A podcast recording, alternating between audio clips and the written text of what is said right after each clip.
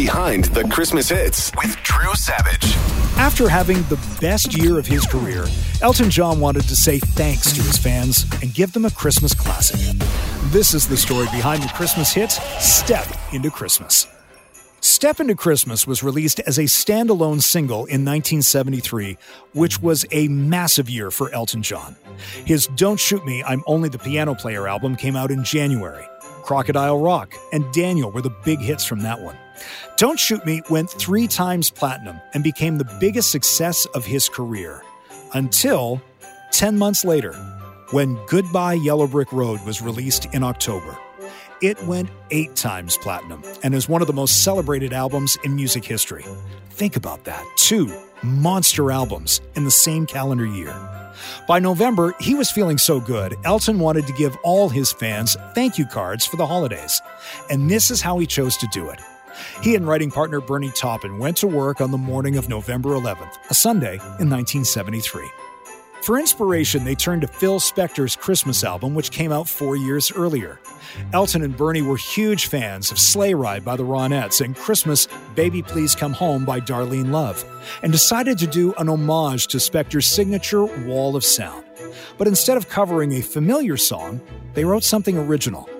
Elton and Bernie wrote Step into Christmas that morning and recorded it with producer Gus Dudgeon at London's Trident Studios later that afternoon. Elton has since said about the song, quote, it's a real loon and something we'd like to do a lot more of.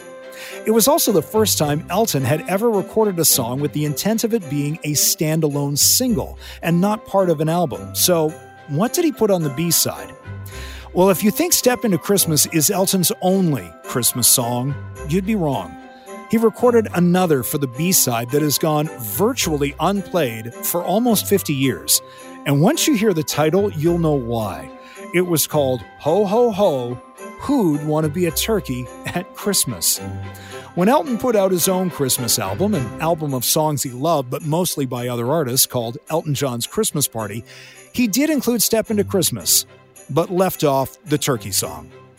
After its recording, Step Into Christmas was released almost immediately and instantly became a top 30 hit in the UK.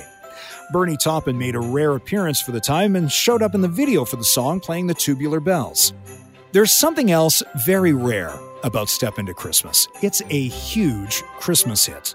One that's never gone out of fashion since its original release, yet it's one that almost nobody else records. Search Jose Feliciano's Feliz Navidad, another Christmas original from the 70s. You'll find versions by Celine Dion, Michael Bublé, Gwen Stefani, and others.